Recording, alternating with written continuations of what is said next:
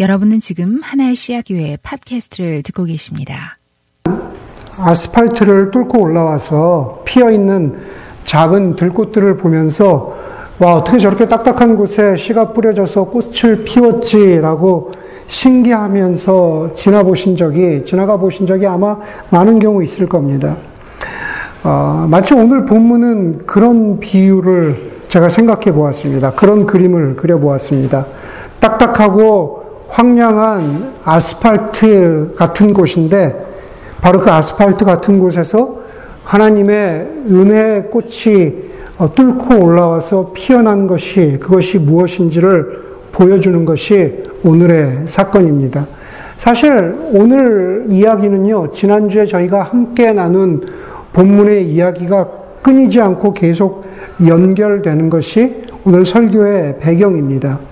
사울의 아들 요나단과 그의 부하 한 사람이 블레셋의 전초 기지로 기어 올라가서 그들을 쳐 부수었다라는 것이 지난주 설교의 마지막에 본문의 내용이었습니다. 그리고 요나단이 믿었던 것은 주님께서 허락하시는 승리는 군대의 수가 많고 적음에 달려 있지 않다라고 하는 그러한 14장의 말씀을 가지고 우리가 나누었습니다. 여러분, 하나님을 신뢰했던 요나단의 용기는 블레셋의 모든 군인들을 공포에 떨게 만들었습니다. 공포에 떨게 만들, 만들게 하니까는 블레셋 사람들 사이에, 블레셋 군대 사이에 벌어지는 일이 뭐냐 하면은 적과 아군이 구별되지 않는 것이었죠. 그게 오늘 본문의 시작입니다. 16절에 보니까는요, 베냐민 지역의 기브아에서 망을 보는 사울의 파수꾼들이 건너다 보니 수많은 블레셋 군, 군인들이 아우성을 치면서 이리저리 몰려다니고 있었고 그들은 칼을 뽑아들고 저희끼리 정신없이 쳐 죽이고 있었다 이렇게 말합니다. 그렇죠? 공포에 있으니까는 자기들끼리 막 치고받고 어, 죽이고 있었던 겁니다. 그런데 오늘 본문에 보니까는 이런 상황을 보면서요 사울이 조금 어, 이상한 이해되지 않는 선택을 합니다. 17절에 이어서 어, 그 18절에서 사울이 뭐라고 하냐면은요, 사울이 제사장 아이야에게 하나님의 괴를 가지고 오래요. 언약궤를 가지고 와라. 전쟁터로 그것을 가지고 오라고 합니다. 그런데 이 이야기를 배경으로 하고 있는 다른 어, 그 열왕기상이나 이런 데 보면은 하나님의 괴는 기랏 여아림에 계속 있어요. 사무엘하 6장이 될 때까지 거기에 계속 있습니다. 그렇기 때문에 기랏 여아림에 있는 하나님의 언약궤가 전혀 움직이지 않았다라고 하는 성경의 다른 증거 구절들에 비추어 보면은 오늘 여기서 어, 그 사울이 사울이 아이야에게 가져고 오라고 한 것은 언약궤가 아니라 제사장이 입었던 에봇이라고 하는 그 70인역의 번역이 더 적절한 것 같다라고 여겨집니다. 70인역이라는 것은 히브리 구약 성경을 헬라어로 번역했던 그, 그 성경을 말하는 것입니다. 70인역에는 어, 언약궤가 아니라 에봇을 가지고 오라고 그렇게 쓰여 있다라는 거죠. 사울이 아이야에게 가지고 오라고 한 것이 언약궤이건 에봇이건 사울이 선택한 그 선택의 결정의 그 배경은 무엇이냐 하면은 하나님의 임재라고 하는 성물을 통해서 다시 말해서 거룩한 어떤 물건을 통해서 사울은 하나님의 힘을 빌려보려고 했던 거죠. 예, 지금 블레셋 군대들이 자기들끼리 치고받고 싸우고, 있어요. 조금만 더 밀어붙이면 이길 것 같은 거예요. 그러니까는 사울이 하나님의 힘을 빌려보려고 하는 거죠. 언약계를 가지고 오건 제사장이 입었던 에봇을 가지고 오거든 무엇이든 가지고 와라 라고 그렇게 합니다. 그런데 블레셋 진영의 상황이 더 급박하게 돌아가니까는 사울이 자기의 명령을 다시, 다시 뒤집어 엎습니다.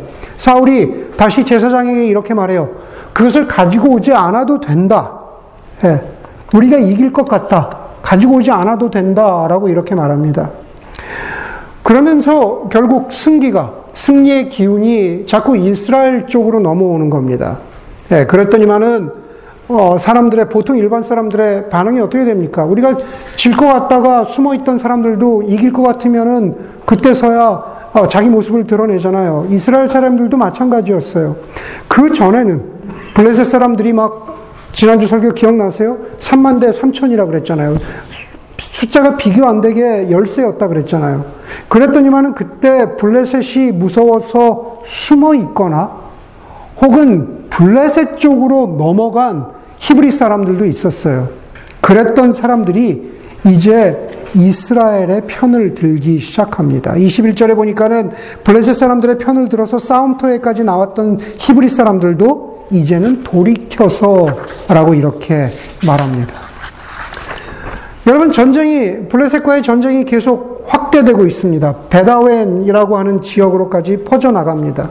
조금만 더 힘을 내어 뒤쫓으면 블레셋을 무찌를 수 있는 상황인데 사울이 두 번째로 아주 모호한 결정을 합니다. 24절인데요. 24절에 보면은 이렇게 말해요. 사울이 군인들에게 내가 말하기를 내가 오늘 저녁에 적군에게 원수를 갚을 때까지 아무 것이라도 먹는 사람은 누구든지 저주를 받을 것이다 하고 맹세시켰기 때문에 군인들이 모두 아무것도 먹지 못하였다 그래요. 하루 종일 전쟁을 하는데 군인들에게 아무것도 먹지 말라 그런 거예요. 아무것도 먹지 말고 우리가 조금만 더 힘을 내어 밀어붙이면 블레셋을 무찌를 수 있다. 사울이 이런 명령을 내린 것이 우리가 조금만 더 힘쓰면 큰 승리가 있을 테니 조금만 더 참아라 라고 하는 군사적인 전략적인 판단이었을까? 우리가 그런 고민을 하게 되죠. 그런데 성경을 읽어보면요. 그것은 사울의 군사적인 전략의 판단이었다기보다는 조금 더 종교적인 이유에 가까웠던 것 같아요.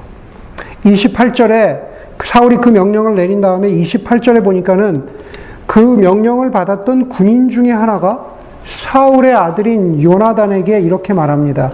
임금님이 모든 군인들에게 철저히 금식을 시키도록 맹세시켰습니다. 이렇게 말해요. 금식을 시키도록 맹세시켰습니다. 여러분, 사울이 아이야에게 언약계가 되었건 에봇이 되었건 무엇을 가져오라고 했던 경우처럼 바로 이곳 이 장면에서 다시 말해서 사울이 군인들에게 아무것도 먹지 말라고 했던 이 장면 금식하라고 하는 이 장면 이 장면을 통해서도 사울은 하나님의 능력을 힘입어 보려 했던 것 같아요. 언약궤, 에봇, 금식. 여러분 우리는 신앙생활 하면서 어떤 경우에 금식하는 경우가 있죠. 우리가 그럴 때 금식할 때는 어떤 경우에 금식을 합니까? 결국은 금식이라는 것은 자신의 연약함을 인정하고 하나님의 도우심을 간절히 바랄 때, 그럴 때 우리는 금식합니다. 금식은 나의 연약함을 인정하고 하나님을 신뢰하겠다라고 하는 그 우리 몸의 표현인데, 그것 자체는 결코 문제가 될 것이 없는 그러한 신앙의 모습입니다. 그렇다면 과연 여기서 사울의, 사울의 믿음과 사울의 금식은 우리가 그렇게 흔히 알고 있는 바람직한 금식의 모습일까? 신앙의 모습일까? 안타깝게도 그렇게 보이지 않습니다. 이미 13장에서부터 사울은요, 내면이, 자신의 내면이 쫓기고 불안한 상태에 있었습니다. 우리 바로 멀지 않은 13장에서 사울은 어땠습니까? 사무리, 사무엘이 오겠다고 했는데 그 사무엘을 기다리지 못하고 대신 제사를 드리고 그리고 나서 그 결과적으로 사무엘로부터 들은 하나님의 소리는 주님께서는 달리 마음을 맞는 사람을 찾아서 사울을 대신해서 백, 당신의 백성을 세우실 다스릴 영도자를 세울 것이다. 그렇게 말하고 있습니다. 이미 사울은 하나님의, 하나님의 마음에서 벗어났어요. 여러분, 그런 이야기를 듣는 사울의 마음이 어땠을까? 조급하잖아요. 내면이 쫓기게 되잖아요. 자기 위치에서 어, 쫓겨나게 생, 생겼잖아요. 여러분, 사람들이 막다른 골목에 몰리면은 자기만을 생각하는 게 사람들의 본능인 거죠. 어떻게 해서라도 자기가 처한 어려움을 극복해 보려고 합니다. 여기 대부분 다 부모님이시지만은 부모가 된다라는 것. 그죠? 부모가 된다라는 것은 자기만을 생각할 수 없는 위치에 간다라는 뜻이기도 합니다. 그죠? 아이를 생각하고 자녀를 생각해야 되잖아요. 그런데 왕도 그렇습니다. 예, 다스리는 지도자도 그렇습니다. 다스리는 지도자도 자기만을 생각해서는 안 되는 거죠. 여러분 지금 상황은 어때요? 사울을 따르는 군사들은 굶주렸다고 말해요. 배고팠, 배고팠대요.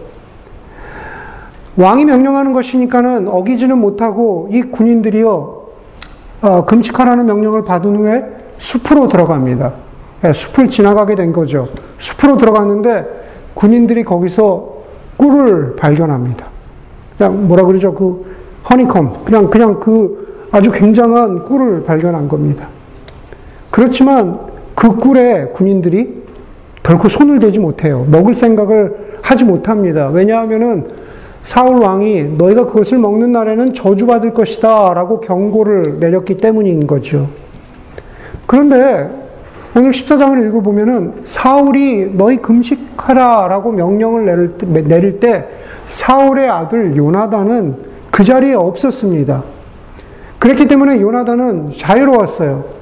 요나단은 군인들과 함께 숲속에 있는 그 꿀을 발견했거든요. 그랬더니만 27절에 요나단은 그 꿀을 보고 이렇게 반응했대요. 요나단이 손에 들고 있던 막대기를 내밀어서 그 끝으로 벌집에 든 꿀을 찍어서 빨아먹었다. 그렇게 말합니다.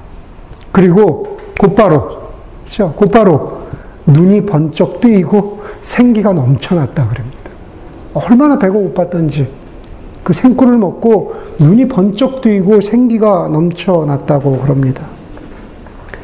여러분, 제가 주목해서 보는 것은 사울이 군인들에게 내렸던 저주의 명령이에요.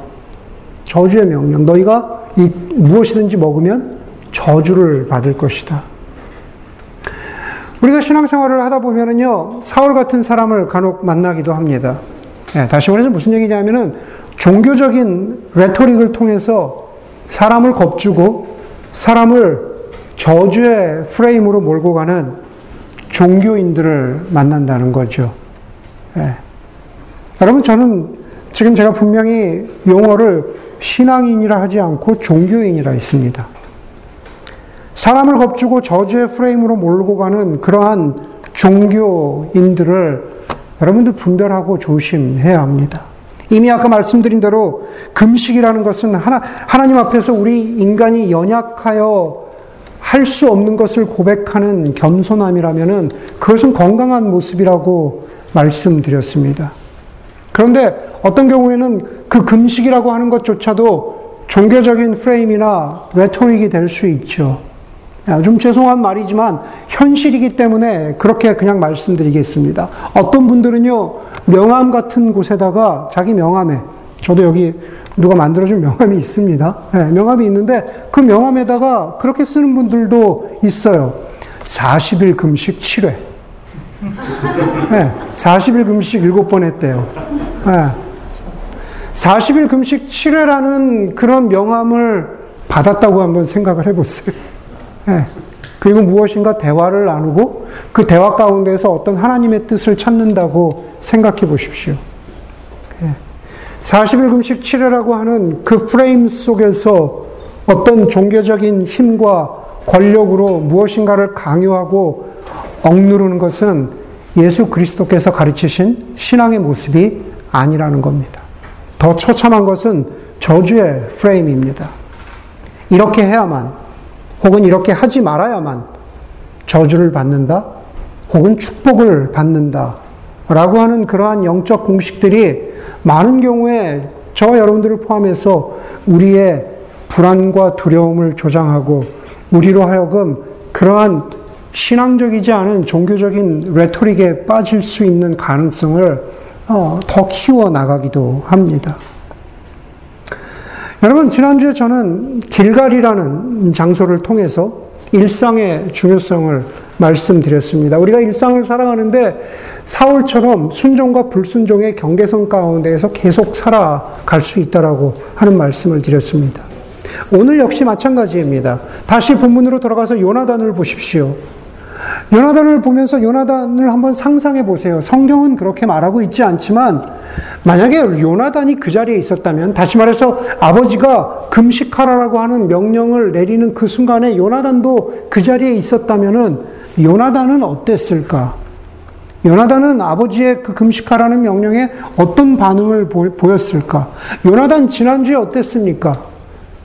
하나님의 승리는 적군의 많고 적음에 군사의 많고 적음에 있지 않다라고 이야기하면서 자기의 부하 한 명과 하나님을 신뢰하는 모습으로 치고 올라갔잖아요.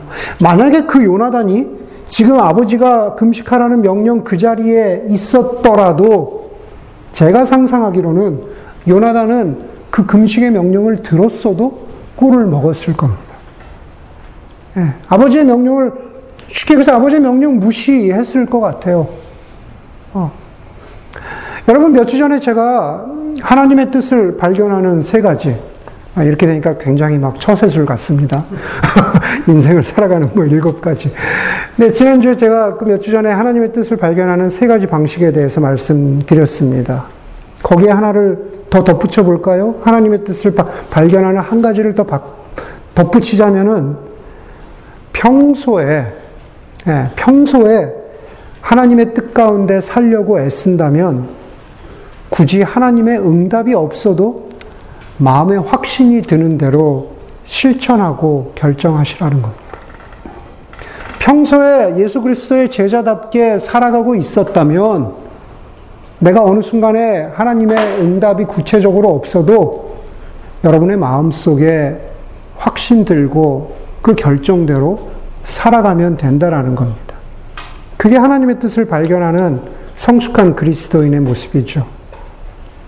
요나단은요, 평소에 자신의 일상에서 하나님을 신뢰하는 그러한 인생을 살았습니다. 그랬기에 이 장면에서도 요나단은 거리낌 없이 꿀을 먹을 수 있었던 겁니다.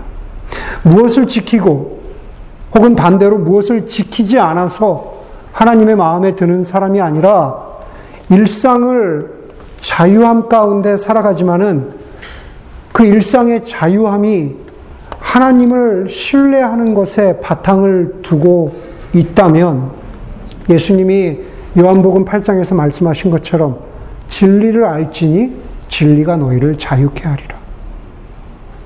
복음이 그 안에 있는 사람은 일상을 하나님 안에서 자유롭게 기쁨으로 살아갈 수 있는 그런 삶을 살아간다는 게 바로 복음의 핵심 메시지입니다. 여러분, 기독교는 종교일까라는 질문들을 하는 경우가 있습니다. 여러분, 기독교는 종교입니까? 네. 흔히 말하는 일반 종교학의 기준으로 보면은 기독교는 종교이겠죠. 흔히 말하는 4대 종교의 카테고리에 기독교는 들어갑니다. 그러나 기독교의 시각에서 볼 때 어떤 경우 기독교를 제외하는 그러한 경우도 있습니다. 기독교는 종교가 아니다라고 말하는 경우도 있습니다. 그렇게 말하는 경우는 어, 이렇게 어, 뒷받침하는 설명을 근거로 하고 있습니다. 보통 종교라는 것은요, 보통 종교라는 것은 인간의 행위나 인간의 공로를 통해서 신께 나아가는 방식을 추구하는 겁니다. 인간의 행위나 인간의 공로를 통해서 무엇인가 절대 진리에 가까이 나아가는 것을 종교라고 그렇게 말합니다. 그런데 기독교는 반대죠. 인간의 행위나 인간의 공로가 먼저가 아닙니다. 기독교는 우리에게 먼저 다가오시고 우리의 공로와 상관없이 바로 신께서 하나님께서 당신 자신을 우리에게 계시해 주신다. 그리고 그 하나님을 신뢰한다라고 하는 것이 기독교의 믿음의 근간입니다. 그것이 바로 기독교가 다른 종교들과 분리되는 지점인 거죠. 여러분 다시 본문으로 돌아가자면은 사울은요 종교인과 신앙인의 중간에서 저울질하는 모습을 보입니다. 종교인이기도 하고 또 어떤 때는 신앙인 신앙인이기도 했던 적이 있었던 것 같아요. 앞을 보면. 오늘 본문이 쭉 이어지면서 31절에 보면은 이스라엘 군인들은 바로 그날 전쟁이 있던 날 믹마스에서 아얄론까지 쫓아가며 블레셋 사람들을 쳐 죽였으므로 몹시 지쳐 있었다. 아무것도 못 먹었잖아요. 그래서 군인들은 약탈하여 온 것에 달려들어서 그 가운데서 양과 소와 송아지를 마구 끌어다가 땅바닥에서 잡고 핏째로 고기를 넣, 고기를 먹었다 그렇게 말합니다. 너무 배가 고파서 음. 너무 배가 고파서 그렇게 먹은 거죠. 그 율법대로 먹지 않았어요. 구약의 규율대로 어, 피를 정리하고 뭐 기름을 버리고 이렇게 먹지 않았습니다. 너 그냥 허겁지겁 먹은 거예요. 이 군인들이 피째 고기를 먹고 있다는 사실을 사울 왕에게 알리니까 사울이 뭐라 그러냐면은 이렇게 말해요. 어, 그, 어디죠? 예. 33절에 사울이 큰 돌 하나를 여기로 굴려오고 누구든지 소나 양을 잡거든 이 돌 위에서 먹고 핏째로 먹어서 주님께 죄를 짓지 않도록 해야 한다라고 이렇게 말합니다. 그렇죠? 제사법대로 율법의 기준대로 먹어라 이렇게 말하는 거죠.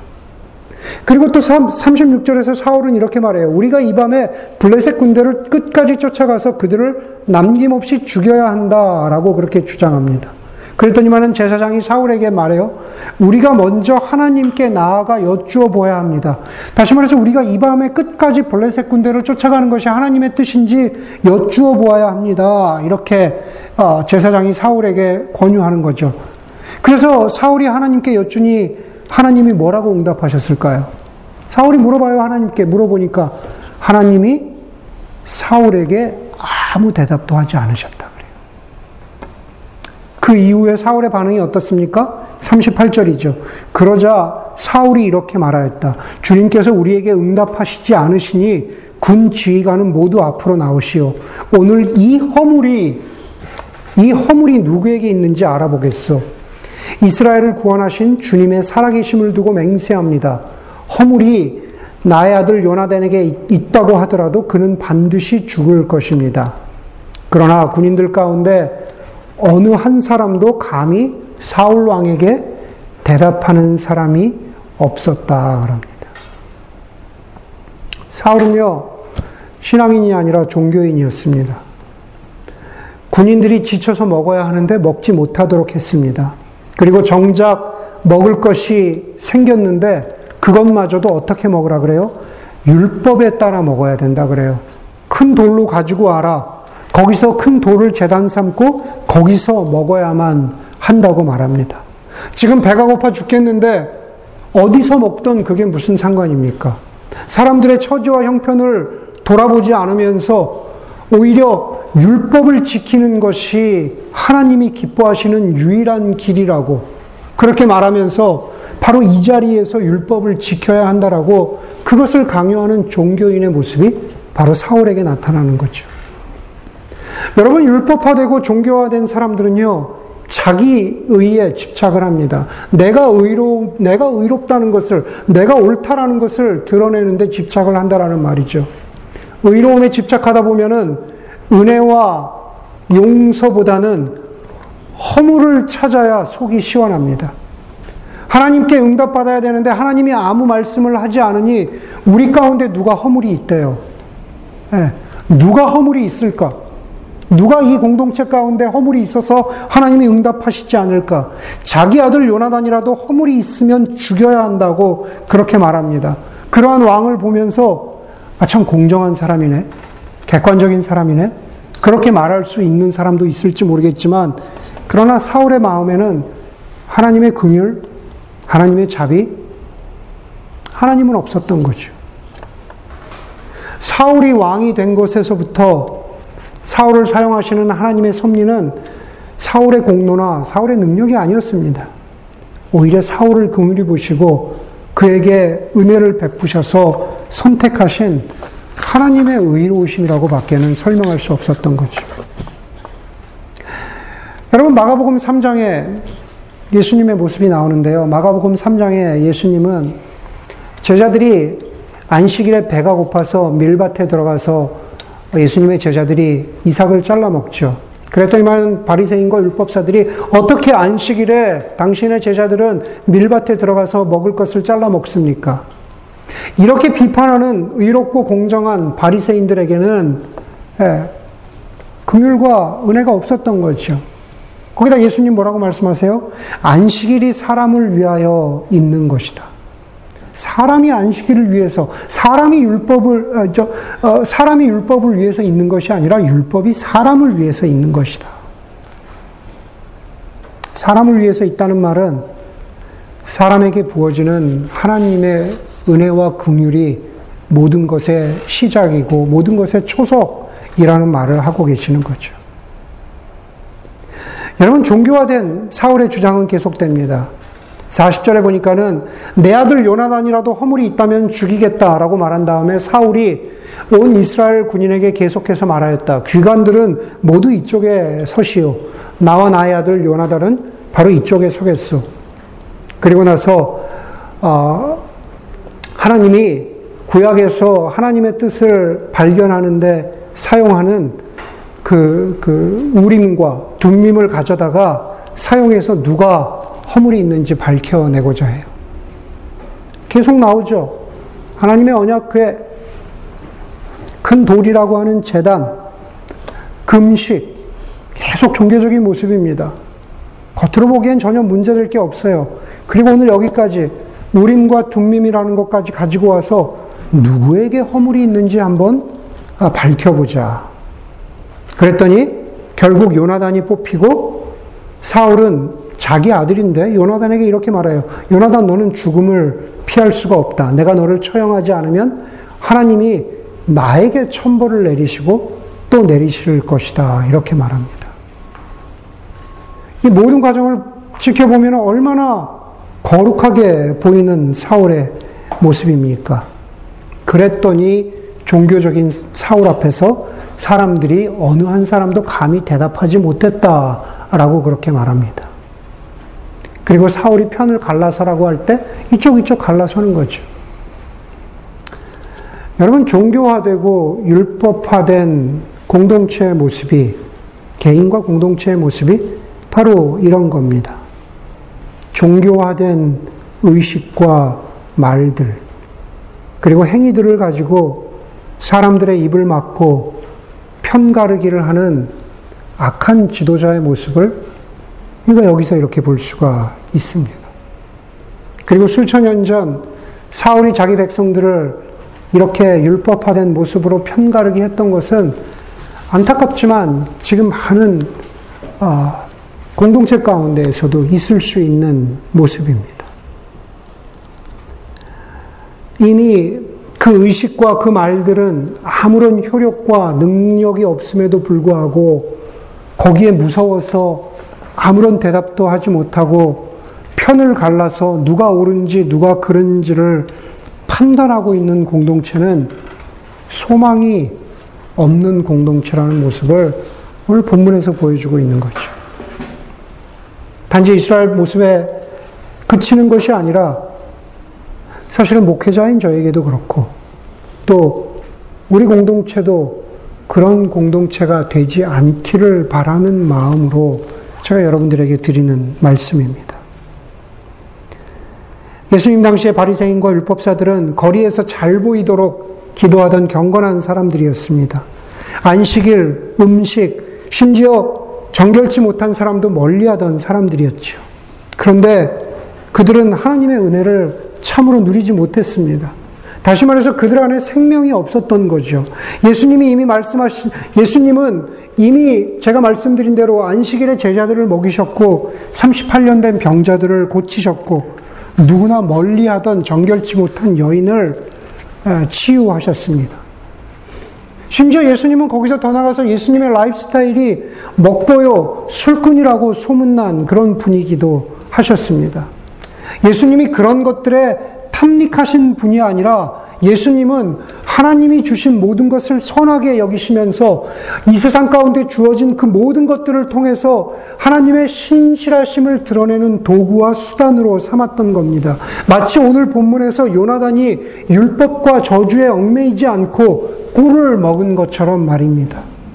그것이 바로 진리 안에서 자유하며 주어진 것들을 도구 삼아서 창조주요 구원자 되시는 하나님을 선포하는 그리스도인의 모범이 되는 모습을 우리는 요나단에게서 예수님에게서 찾을 수 있는 겁니다. 그게 바로 세상의 빛과 소금이 된다는 말씀의 한 가지 모습입니다. 마지막으로 사울이 요나단을 죽여야겠다고 하니까 오늘 우리가 마지막으로 읽은 말씀, 온 이스라엘 백성이 사울에게 호소하죠. 이스라엘에게 큰 승리를 안겨준 요나단을 죽여서야 되겠습니까? 절대로 그럴 수는 없습니다. 그는 오늘 하나님과 함께 이 일을 이루어 놓은 사람이기 때문입니다. 성과가 많은 사람이기 때문에 죽여서는 안 된다? 지금 백성들이 그 이야기를 하고 있는 게 아니에요. 그 마지막 부분이 중요해요. 요나단은 하나님과 함께 동행한 사람입니다. 요나단은 하나님과 함께 이 일을 이루어 놓은 사람입니다. 백성의 호소 앞에서 사울이 마음을 돌이키죠. 아들을 살려놓습니다. 왕이 백성들의 모습을, 백성들의 의견을 듣고 마음을 돌이킨 게 민주주의일까? 집단 지성일까? 저는 본문을 보면서 이것을 어, 집단 영성이라고 말씀드리고 싶어요. 집단 영성인 거죠. 지도자가 타락했는데 하나님의 백성들이 하나님의 참뜻을 분별, 분별하고 그리고 하나님과 함께 한 마음이 되었던 거죠. 바로 이런 식의 집단 영성이 여러분들, 여러분들이 하나님의 뜻을 분별하는 이 집단 영성이 이 시대에 무력화되고 수동적인 교회들이 회복해야 하는 모습이라는 거죠. 이 집단 영성은 하루아침에 이루어지는 것이 아닙니다. 네, 말씀을 통해서, 기도를 통해서, 목회자와 지도자를 포함해서 모든 그리스도인들이 하나님 앞에 서서 하나님이 주신 상식과 지성과 지혜와 율법이 아닌 사랑과 긍휼의 모습으로 함께 찾아가는 그 분별의 마음을 가질 때 하나님이 공동체에게 주신 집단 영성이 이루어지는 겁니다. 사울의 모습을 통해서 그것을 반면 교사로 삼아 하나님 앞에서 사랑과 긍휼과 또 종교적인 모습이 아니라 참 신앙인의 모습으로 살아갈 수 있는 주의 백성들이 되기를 간절히 소원합니다. 함께 기도하겠습니다.